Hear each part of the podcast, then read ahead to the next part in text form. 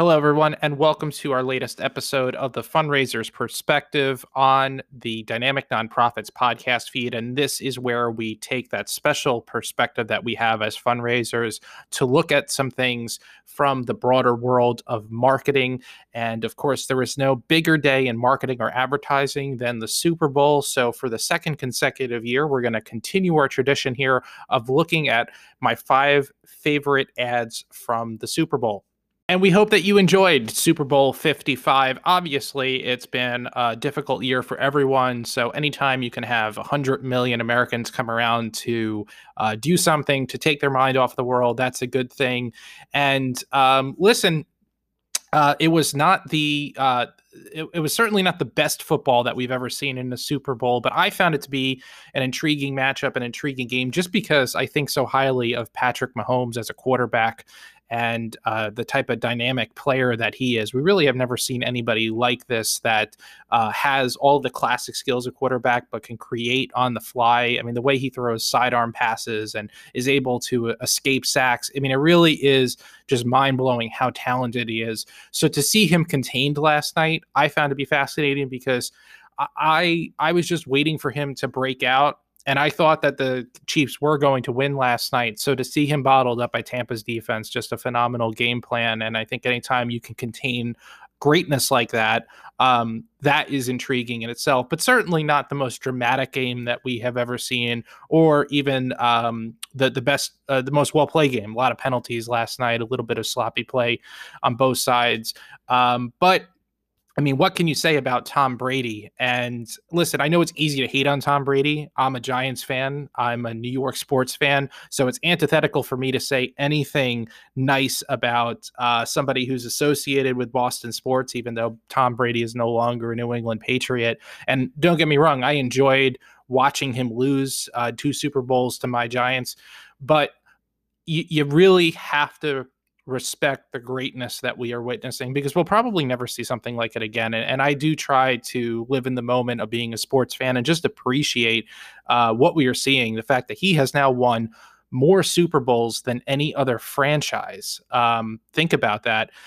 And, I don't think we've seen anything quite like this since Michael Jordan, and not just in his talent as a football player. I mean, at age 43, his skills are still pretty remarkable, but he's certainly not close to his peak. But he has that rare ability, and we've talked about this with Michael Jordan when we talked about his career and how highly I think about him, is that it's so rare that you get somebody who's the best player on the field or on the court, but who also has those classic leadership qualities where they make everyone around them better. I mean, look at the Tampa Bay Buccaneers, and you get a lot of guys who are kind of a ragtag bunch.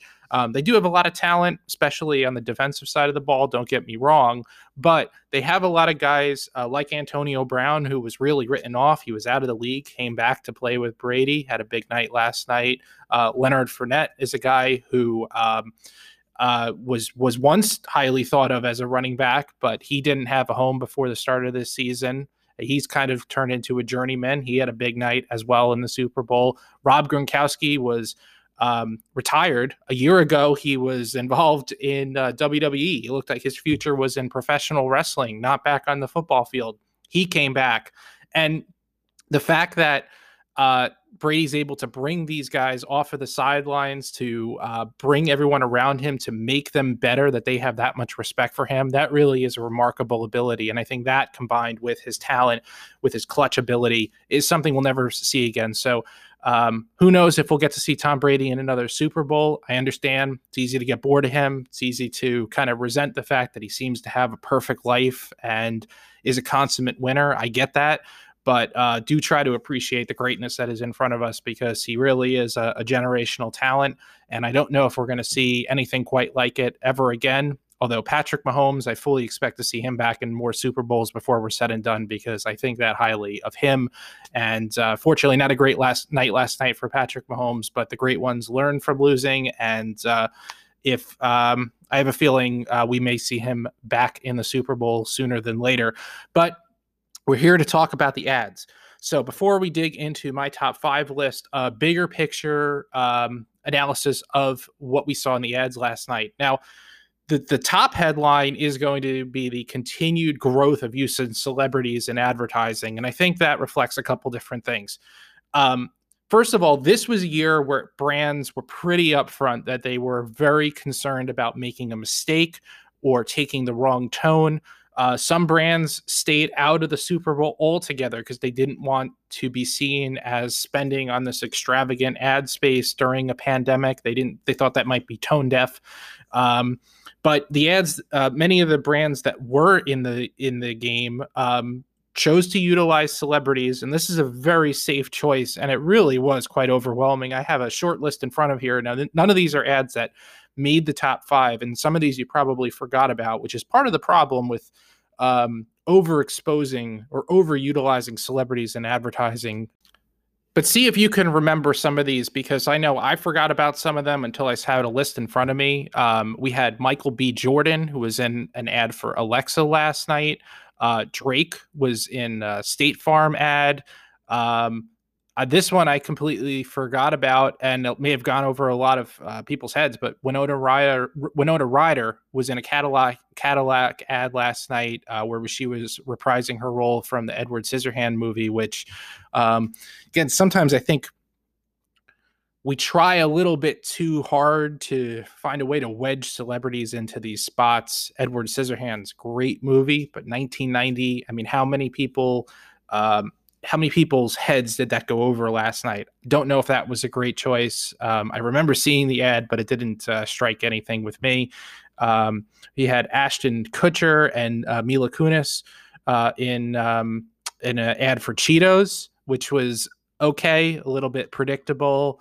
And Dolly Parton was in recreated her 9 to 5 song for Squarespace. Those are just some examples. There are many more, and a lot of these ads were kind of forgettable. And I think that's the real risk here, is that when you're playing it safe, and really regardless of whether you're fundraising, whether you're creating ads for the Super Bowl or anything else where you're trying to capture the consumer's attention, when everyone is playing it safe, you run a real risk of blending into the pack. And I think that's what happened with a lot of these spots last night. And I've noticed this over the years as we've seen more celebrities being utilized, is that as these ads have become more and more expensive, I think a lot of the agencies have become a little bit gun shy. They're afraid to take a chance. They're afraid to be bold. They're afraid of accidentally offending somebody. So you go for the easy, hey, I recognize this person, celebrity spot. Maybe there's a pinch of nostalgia in there, but it's a really easy way to make an ad, which will get talked about on some degree, but probably is not going to be divisive. It's not going to be seen as a big miss. But if you're doing what everyone else is doing, I don't see how that really stands out, commands attention, and ultimately drives action. So it'll be interesting to see as ads, we assume, continue to get more expensive and continue to exceed $5 million for a 30-second spot. Is this trend only going to accelerate? Are we going to see more celebrity spots, more brands reaching for celebrities or trying to make a nostalgia play next year and in the years ahead? Or do we start to see a little bit more risk-taking because brands are starting to realize that they're not getting the return on their investment in terms of the attention that the ads are drawing or the conversations that they're starting, even if they're not worried about directly selling product from the spot? So just something interesting to keep an eye on in the years ahead. The other thing that I really noticed, and maybe this is not something that you would pick up on if you don't work in the world of advertising or marketing, but it certainly stood out to me, is I saw a lot fewer brands trying to drive traffic online or trying to keep the conversation going, so to speak, with consumers. This had been a big thing in years past where ads during the game would actually be teaser ads of longer ads, and they would want to drive you online to see them, or they would want you to go online and sign up so that they can capture your email address and continue interacting with you. And these were big metrics that brands and agencies were looking at, were either traffic that was being driven as a result of these ads or the conversation which was being continued on social media.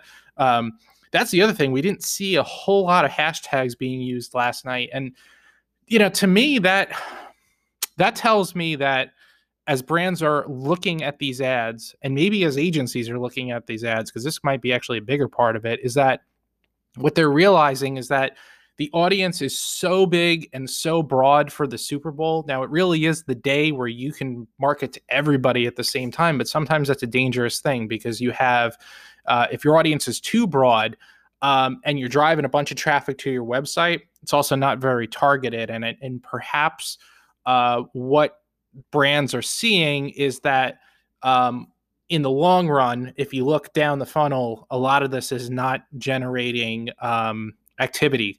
So, or conversions. So it could very well be that Super Bowl ads are now seen as just strictly a branding play to start the conversation with consumers.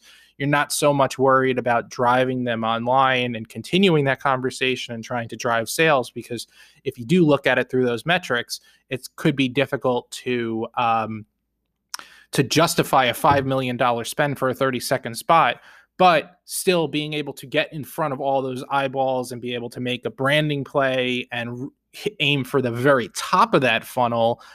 It still is certainly one of the better values if you look at it on a per thousand basis. So hard to say if that's an intentional decision, but it certainly was striking. There were far fewer brands this year that were trying to drive consumers online, or trying to really go for capturing information to being able to continue the conversation and continuing the engagement from the original ads. But let's get into our list here, and we're going to start at number 5, and this was the Bud Light Legends spot, and this is probably going to be a little bit of a divisive pick on my end, because a lot of people who may not remember these ads may not fully get it. But I think for the intended audience, it really was a brilliant play, because if you've been watching Super Bowls over the years, you know that Bud Light has built up a huge stable of memorable ads. And in fact, I think in recent years, they've had a hard time living up to that legacy. And what this did is it really kind of created a franchise from these ads, Bud Light Legends. And this was an example of a brand. I know we just said a lot of brands weren't doing this, but this was one of them that is trying to drive people online to continue the conversation. You can go to the website. I think it's Bud Light /legends. And they have a huge archive of these great legendary Bud Light spots, starting with the Bud Light Knight, who was most of a younger audience is probably familiar with.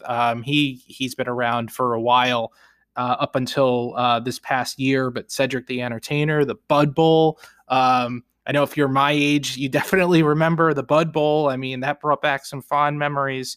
There was the Dr. Galakowicz guy who stole the ride in the limousine at the airport. I mean, these were just legendary, brilliant spots that we remember, and these characters who we remember all of these years later. So I think it makes sense to leverage that.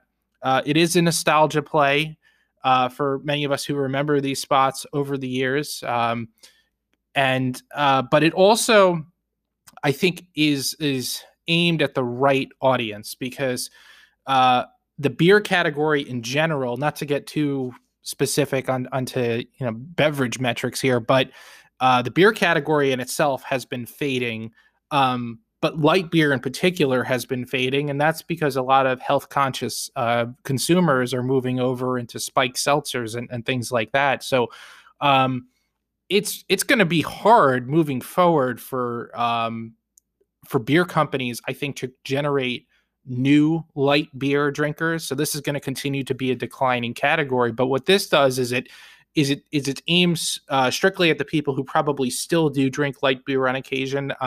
Craft beer is dominating the conversation, but light beer certainly still has its place if you're at a barbecue or tailgating, or just any other time. I mean, that's what that's what made the Bud Light tagline of "won't fill you up and never let you down" so great. Is it's so simple, and it explains the value prop of light beer. So there still is a place for that, and I think as a brand, Bud Light's best play is to get the people who still will drink light beer on occasion to associate Bud Light at the top of their mind when they're thinking about that, and going back into these legendary ads and building a brand around that, I think is a great way to do that.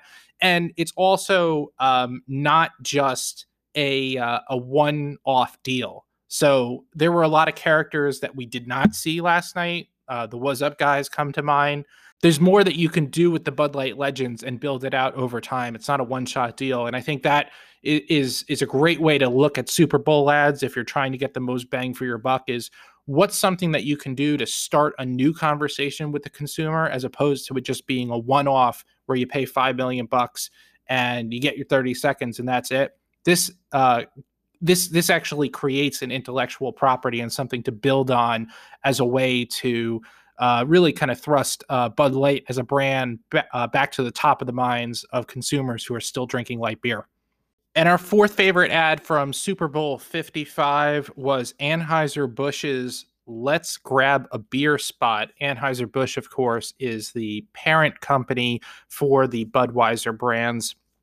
And this was an amazing ad on so many levels. I just love this ad. And when I'm done talking about it, you're probably going to wonder why it wasn't ranked higher. And I'm going to explain that as well. But this really, it showed what advertising is capable of doing when it's on its game. I mean, this was something which could have been written by Don Draper himself and featured in Mad Men, because it shows you what happens when you're not selling a product, and instead you're selling the feeling that that product creates, because more often than not, that is more valuable to the consumer than the product itself. And the struggle is finding a meaningful feeling to connect with products for many advertisers. But this was perfect. And of course, it's such a layup of an opportunity, is that grabbing a beer with somebody or getting a beer is usually not about the beer itself. It's about bonding. It's about connecting. It's about celebrating. Sometimes it's about helping somebody through a tough time. But we've all had these types of moments for the most part, and many of them were spent over an ice cold beer. And it connects with the audience in such a special way. And I especially think that, and for one thing, the ad was just beautifully shot. That was the other thing, was it really kind of leapt off of the television screen, and it looked amazing. And all the moments were easy to understand, and they connected very simply with the audience, who probably related to a similar experience themselves. And I'm sure I'm not the only one who feels that way about the spot. The reason why it's not higher up is I think it's a little too soon, but it may be too soon in a good way. So as you're seeing that, we're also all remembering all these things that we missed during the pandemic, right? We missed going out with our friends to get a beer, or to just bond over a beer, or whatever it is. Like, it's all part of the human experience that we're missing as a result of the pandemic. So it may have triggered some of those emotions. Like, it made you realize how much you really hate pandemic life, and how tough quarantining and the pandemic has been. But I don't necessarily think from a brand perspective that's a bad thing, because this is priming a really important conversation. And this is a really smart place for beer to be as a category, because as we just talked about, beer is actually a declining beverage category. More people are shifting over into liquors and to seltzers and to craft beverages. So, this is a really smart time for beer companies to kind of start this conversation, that it's more than about the beer. It's about the symbolism. It's about the moment. It's about the human connection. And I think there's a big opportunity for beer to advertise in this way as we're coming out of the pandemic, because these are all the moments, the connections that people are hungry for. So maybe it's a little too soon.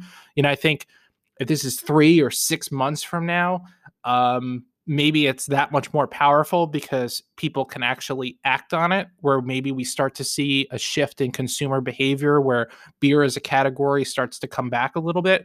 But I don't think it's ever too soon to kind of start that conversation, to start people thinking about that. And there is something to be said about creating in the mind of the consumer this this pent-up demand for human connection, that when we're able to get out as vaccines come online and as life starts to get back to normal here, as we all hope it will in the next few months, that there's going to be a pent-up demand for these things. And this is a great way to start that conversation. But really a beautiful ad, and one that was very well executed, and just a really classic example of how you can highlight the emotion that your product produces, as opposed to just the value proposition of the physical product itself. And sometimes that emotion is even more powerful of a draw for the consumer. And my third favorite ad from last night, as we move away from the beer category, was from Vroom. Vroom, of course, if you're not familiar with them, is an online car seller. And what was so brilliant about this spot was it was also an example of a perfectly executed ad. You have 30 seconds, 30 very expensive seconds. And if you're able to highlight a problem for the consumer, particularly if it's something they may not realize is a problem, and position your brand or your product as a solution for that problem, if you're able to do that in 30 seconds, that really is just a beautiful execution, and another example of how powerful and effective advertising can be. And that's exactly what this Vroom ad did. It started off with a hypercharged example of something we've all felt probably from time to time, going to a car dealership where you feel like you're stuck there forever and you can't leave. And it kind of dramatized it as a bit of a horror movie type of thing. It was really cool and interesting because, again, I don't know that people are walking around thinking, wow, I really hate buying cars or going to the car dealership. But on some level, there are so many people who feel this way. I know I do. It really is one of the most miserable purchasing experiences that's out there. And it's an industry which is ripe for disruption, but maybe not something that people are aware of top of mind, how much they really hate. But this ad, what it did was it really brought out all those feelings. And how many people are watching it and say, yeah, going to the car dealership really does suck. And I hate the whole talk to my manager routine and all of the haggling. Like there's so much there to eventually flesh out as a brand. And what was so, and of course, very, very naturally then shifting to Vroom as a solution for those problems and a much better buying experience. And of course, contactless, which is important in this environment. But what was so impressive about this ad, and I think what ultimately will make it so effective, they're not the only brand out there that does this, but this is the type of ad which can start changing consumer behaviors, because it starts getting them to think about changing their behavior in a meaningful way, because it brings all those raw emotions to the surface that are associated with going to a dealership. The other brands that I've seen that are in this space have really positioned it more from a convenience purpose. And yes, it's true that it's more convenient, but they're not highlighting necessarily all of the bad things associated with going to the dealership, because there still is that hurdle there anytime you're trying to shift consumer behavior with buying something online, that you have to get them to overcome all of the reasons why they may not want to buy that online. Like they want to see the car in person, or they're just not used to it. It's a new behavior. But this is how you expedite those trends, expedite those shifts in consumer behaviors. So this is not just potentially a defining ad for Vroom as a cup, as a company, but as a category, online car sales, I think, and a really smart way for them to go moving forward is to really just hammer all of the things that are terrible about buying a car in person, because it's going to resonate with so many people. And last night, you have to imagine a lot of people started thinking about this who may never have previously considered buying a car online. Now it's top of mind, and Vroom really hit a home run with 100 million viewers with their attention on the game. And as we come down the stretch here, we come to our second favorite ad from Super Bowl 55. And this one, I'm cheating a little bit because technically it didn't air during the game. It ended, it aired right before kickoff. But I thought it was so good and so effective that I did include it. But I guess it's a little bit of a technicality, whether you want to consider it to be an actual Super Bowl ad. It was from Frito-Lay's, and it was the spot where Marshawn Lynch read "'Twas the Night Before the Super Bowl." It featured the Manning brothers and Archie Manning. It had other NFL legends, Joe Montana, Jerry Rice, Troy Aikman, Jerome Bettis, and Terry Bradshaw. And what was great about this was it didn't just have NFL legends. Everyone was perfectly cast. Marshawn Lynch was probably the perfect person to be reading the story. He absolutely owned the role, and it looked like he had a great time doing it, and it was supernatural. It didn't come across as canned or corny. He did a tremendous job. Anytime you could have interactions between the Manning brothers, I think that's always a good thing. We've seen that before, always pretty funny. And just the way that the products were integrated into these little segments were pretty cool. You had the Manning brothers in their basement stacking on Lay's, Joe Montana and Jerry Rice playing the paper football game with chips. I mean, that was really pretty brilliant. As well as Terry Bradshaw and Jerome Bettis trying to reenact the Immaculate Reception, and Terry Bradshaw falling through the table with chips on it. And the tagline of the spot was "Don't forget the chips." And it was such a great example of what happens when you have celebrities in your ad, but it's in the ad in a way that's organic, that's natural, that's authentic. It doesn't feel forced. And the call to action was really solid. I mean, a lot of people probably got up and got a bag of chips out and poured it in a bowl after they saw that ad. But more importantly, what this is doing is it's establishing Frito-Lay's brands, chips, and just chips in general as an integral part of the Super Bowl experience. And this has been a really powerful thing for brands in the past. I mean, we all associate the Super Bowl with pizza and buffalo wings, and Avocados from Mexico has done a good job getting themselves into that conversation. So this is just the kind of thing that plants yourself in the brain where you're thinking when you're planning your next Super Bowl party next year, when hopefully we're all allowed to gather again, that don't forget the chips. And then that's an integral part of the Super Bowl party experience. But really just a funny ad, a lot of good humor in it. All of the athletes were perfectly cast, and the product was embedded in the ad in a way which was very natural and authentic. And I think Frito-Lay's and their agency gets a lot of credit for producing just a really enjoyable spot. And now we've reached our favorite ad from Super Bowl 55, the Tom Brady of advertisements. Well, maybe not that good, but still a pretty damn good ad. And that was Bud Light, the Bud Light Seltzer Lemonade ad. And this, of course, was the spot which reminded us all what we didn't need to be reminded of, that 2020 was a lemon of a year. And I'm surprised that we haven't seen more brands lean into the 2020 sucks narrative, because it's something which is so natural, which resonates to us right away.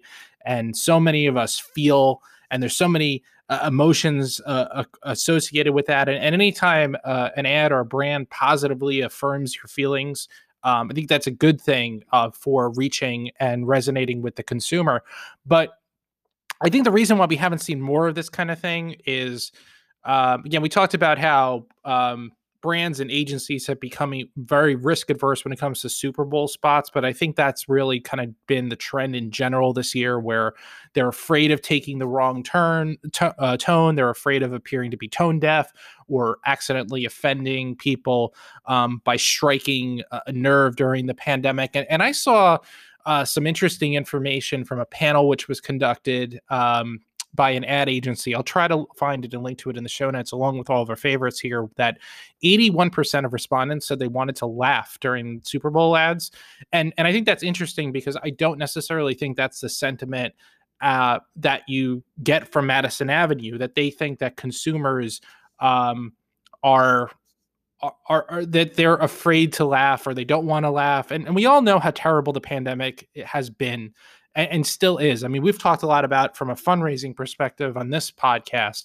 So I certainly understand that. But I also think that when you have a situation like the Super Bowl, where you have 100 million people coming together in front of their televisions, that people are looking for escapism. They're looking for reminders about the world that we had before COVID-19 and that we want to come back to after COVID-19. And I think that, you know, those subtle reminders, hey, the pandemic quarantine experience sucks. 2020 sucked. It's so true. And it's such a simple way to connect with consumers. And I'm really surprised we haven't seen more brands try a bold approach. But Bud Light did it here. And they did it in a way which rings true, that I don't think was over the top. It doesn't come across as insensitive at all. It's just kind of a humorous spot and something we can all relate to. And the best thing about this ad, and the reason why I ranked it number one, is that it positively affirms the feelings of the consumer. So it connects with them in that way. It's a funny ad, which is always good, and it holds your attention. But what's great about it was it so naturally connects with the product, which we haven't even talked about yet, which is Bud Light's new flavor of seltzer, their lemonade. And when you think back to this spot, too often I think when you see a funny ad, what happens is the ad makes you laugh, but you don't actually remember what the ad was for, which kind of defeats the purpose. So it's not really well executed in that sense. Is a great example of this. I don't remember what the company was, but I remember years ago there was a Super Bowl commercial where they were herding kittens. And I don't even remember what the story was, but I remember people were talking about it because it was kind of a weird offbeat ad. It might have been for some type of software company or something. I don't even know. But like, I remember the ad. I couldn't tell you who the heck it was for.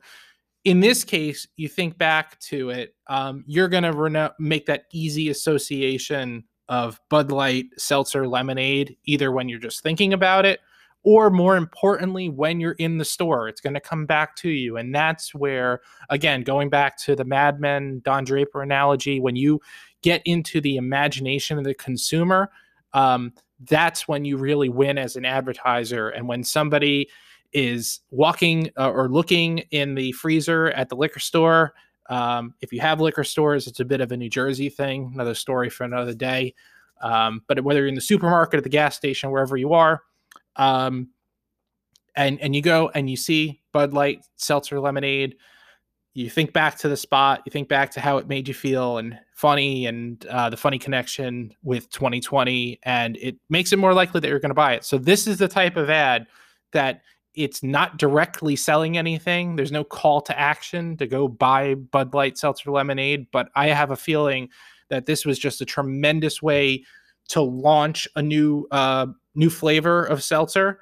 And I think this is the kind of thing which is going to give them a really good market penetration off the bat, because people are going to remember the product and remember the ad in a positive way when they do go to buy seltzer or to buy alcohol. So really just a phenomenal ad, and be interested to see if we see more of this moving forward, as sometimes the ad men and ad women are a little bit behind the public in terms of what we're ready to hear and what we want to see in advertisements. And I just think that the public doesn't want to see any more of these in these difficult times type ads. And we get it. We've all felt it. We don't want to be reminded of it, especially in a way that is commercialized and at this point is obviously trying to use that to connect and with the consumer and maybe seen as a little bit exploitive. And I think there's a lot of fertile ground for companies to kind of go after the, 2020 sucked, the pandemic sucked type of storyline in order to get that positively affirm the consumer's experience and make that connection with them. But that's our list. That's our top five. A couple other honorable mentions that I did want to give credit to very quickly here. Uber Eats had an interesting spot where they brought back Dana Carvey and Mike Myers to do Wayne's World. And a lot of people, from what I could gather, didn't really understand it, didn't really think it was great. Again, you're really, when you're playing the nostalgia and when you think about how long ago Wayne's World was, you're running a risk of shooting over a lot of the audience's heads. But I think this worked because they were trying to draw the connection between Uber Eats and supporting local restaurants.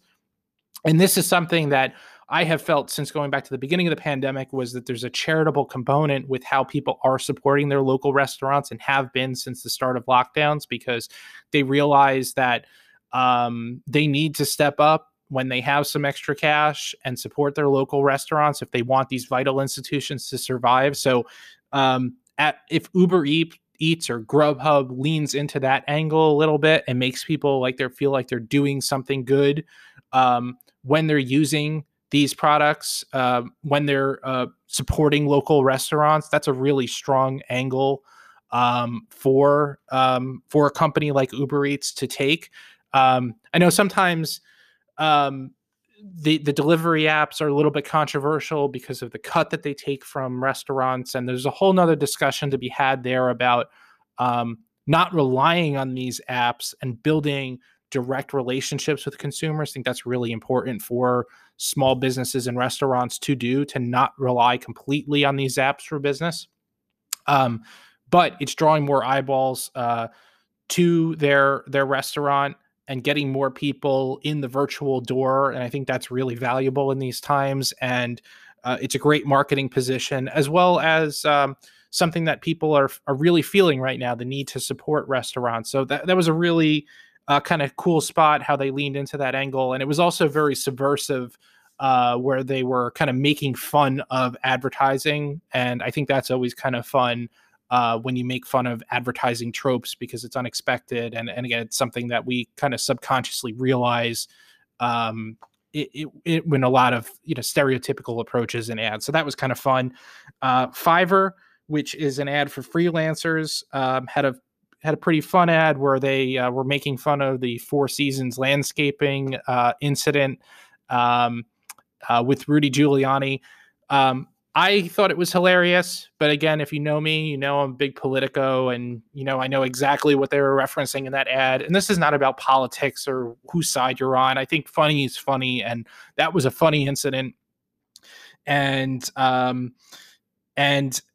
think that the reason why it didn't make my list is again, I try to separate what I think is funny versus what resonates with large amounts of people. And the fact is, if you're not tuned in, I think also kind of like the Wayne's World situation, it went over a lot of people's heads if they really are not into politics and don't fully get the connection there. But it was funny. I don't think it did a great job of explaining what Fiverr does or really selling the benefits of the product, but it did make me chuckle.